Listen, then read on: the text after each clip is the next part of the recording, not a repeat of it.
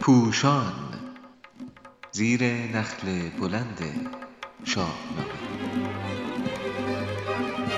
شاهنامه خوانی از زبان فردوسی خردمند شماره سی و هفت.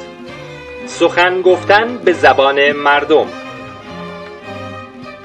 چاپ شده در روزنامه ستاره صبح در تاریخ 29 آبان 98 نویسنده علیرضا قراباغی.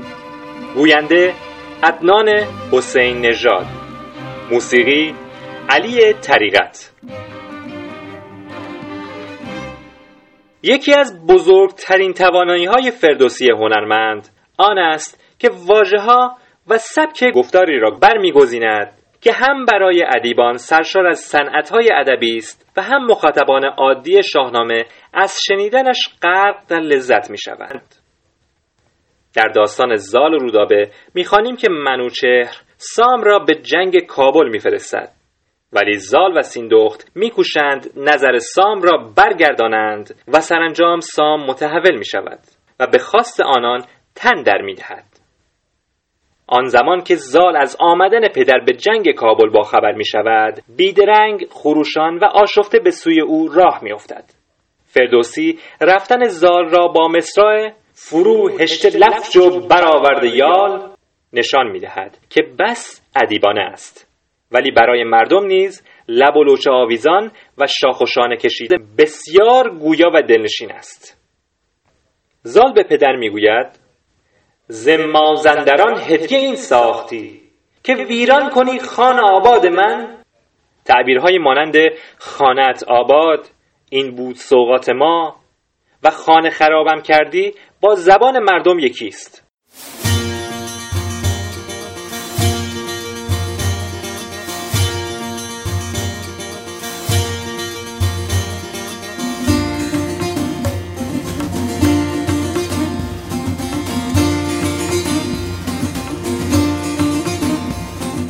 سام در برابر اعتراض فرزند نامه‌ای به منوچهر می نویسد. در این نامه هم به دلاوری های پیشین و هم به پیر شدن کنونی خود اشاره می کند. بشد آب گردان مازندران چون من دست بردم به گرز گران همی گرد کافور گیرد سرم چون این داد خورشید و ماه افسرم بیت نخست هم ریختن آبرو و خشک شدن و از توان افتادن و هم در زبان آمیانه ترسیدن را نشان می‌دهد. بیت دوم نیز گذشته از همنشینی زیبای گرد و گیرد شاید اشاره‌ای به باور مهری دارد و در همان حال چرخش خورشید و ماه گذر زمان را به شکل محسوس به شنونده باز می‌گوید.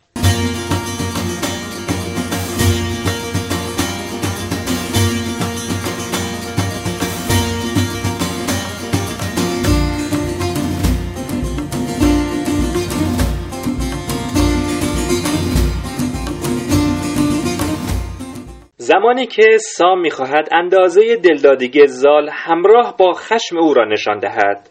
تعبیر همی چاک چاک آمدش زستخان را به کار می‌برد که برای مردم در شکل دندانهایش به هم می‌خورد یا صدای خرد شدن استخوانهایش شنیده می‌شد ملموس است.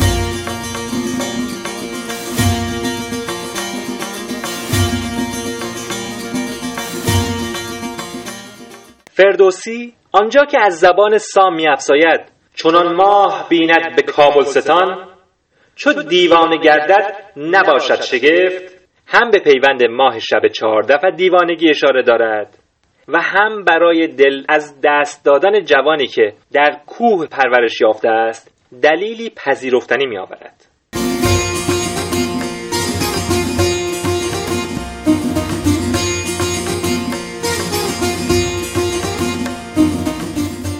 وقتی سیندخت با کار دلاورانه و غافلگیر کننده خود هدیه‌هایی برای سام می آورد فردوسی با مصرع به کش کرده دست و سرف گنده پست می‌گوید که سام چگونه درمانده شده است. گذشته از زیبایی همنشینی دست و پست و نیز سر و دست فردوسی تصویری شرمگین و اندیشناک از سام می‌کشد که دست به سینه سر را به زیر انداخته است.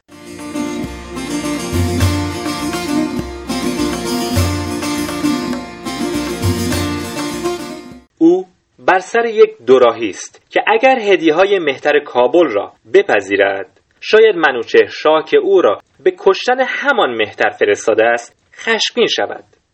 و اگر هدیه ها را از پیش خود برگرداند فریاد زال به آسمان خواهد رفت. وگر باز گردانم از پیش زال برآرد به کردار سیمرغ بال. اینکه زال مانند سیمرغ بالبال خواهد زد گذشته از پیوند زال و سیمرغ تصویر روشن و گیرایی در دل شنونده می نشاند.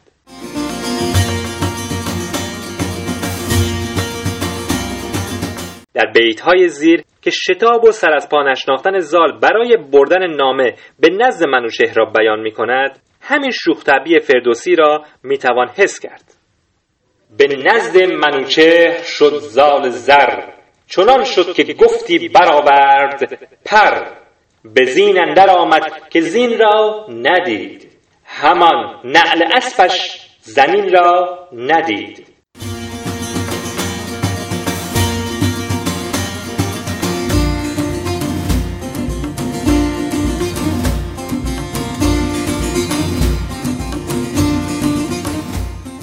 سام پیش بینی می کند که اگر منوچهر چون این جوان عاشقی را ببیند به خنده میافتد و با خود خواهد گفت که پرورده مرغ بیدل شده است. عذاب مژه پای در گل شده است. اقراق در این مصرا هم گریستنهای عاشق که خاک را به گل تبدیل کرده است و هم درماندگی او را که پای در گل مانده است نشان می‌دهد.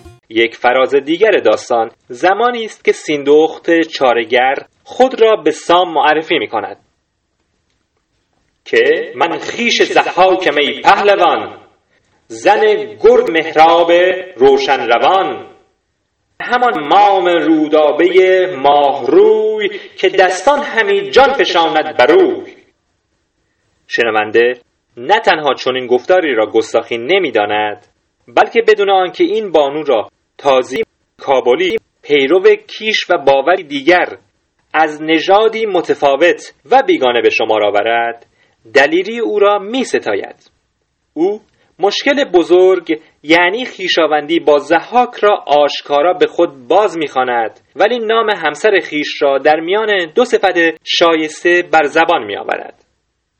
دختر خود را ماهروی می‌خواند و به تعنه می‌گوید پسر شما آماده است بارها جانش را فدای همین دختر کند.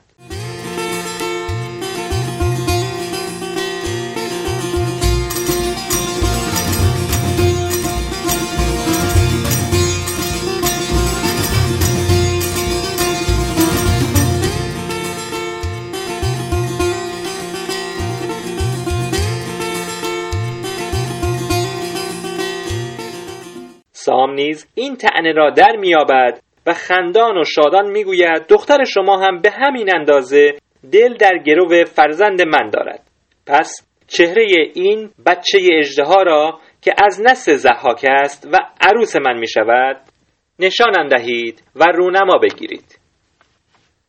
عروسر به مهرندرون همچو اوست سزدگر برایند هر دو ز پوست. یکی رویان بچه اژدها مرا نیز بنمای و بستان بها.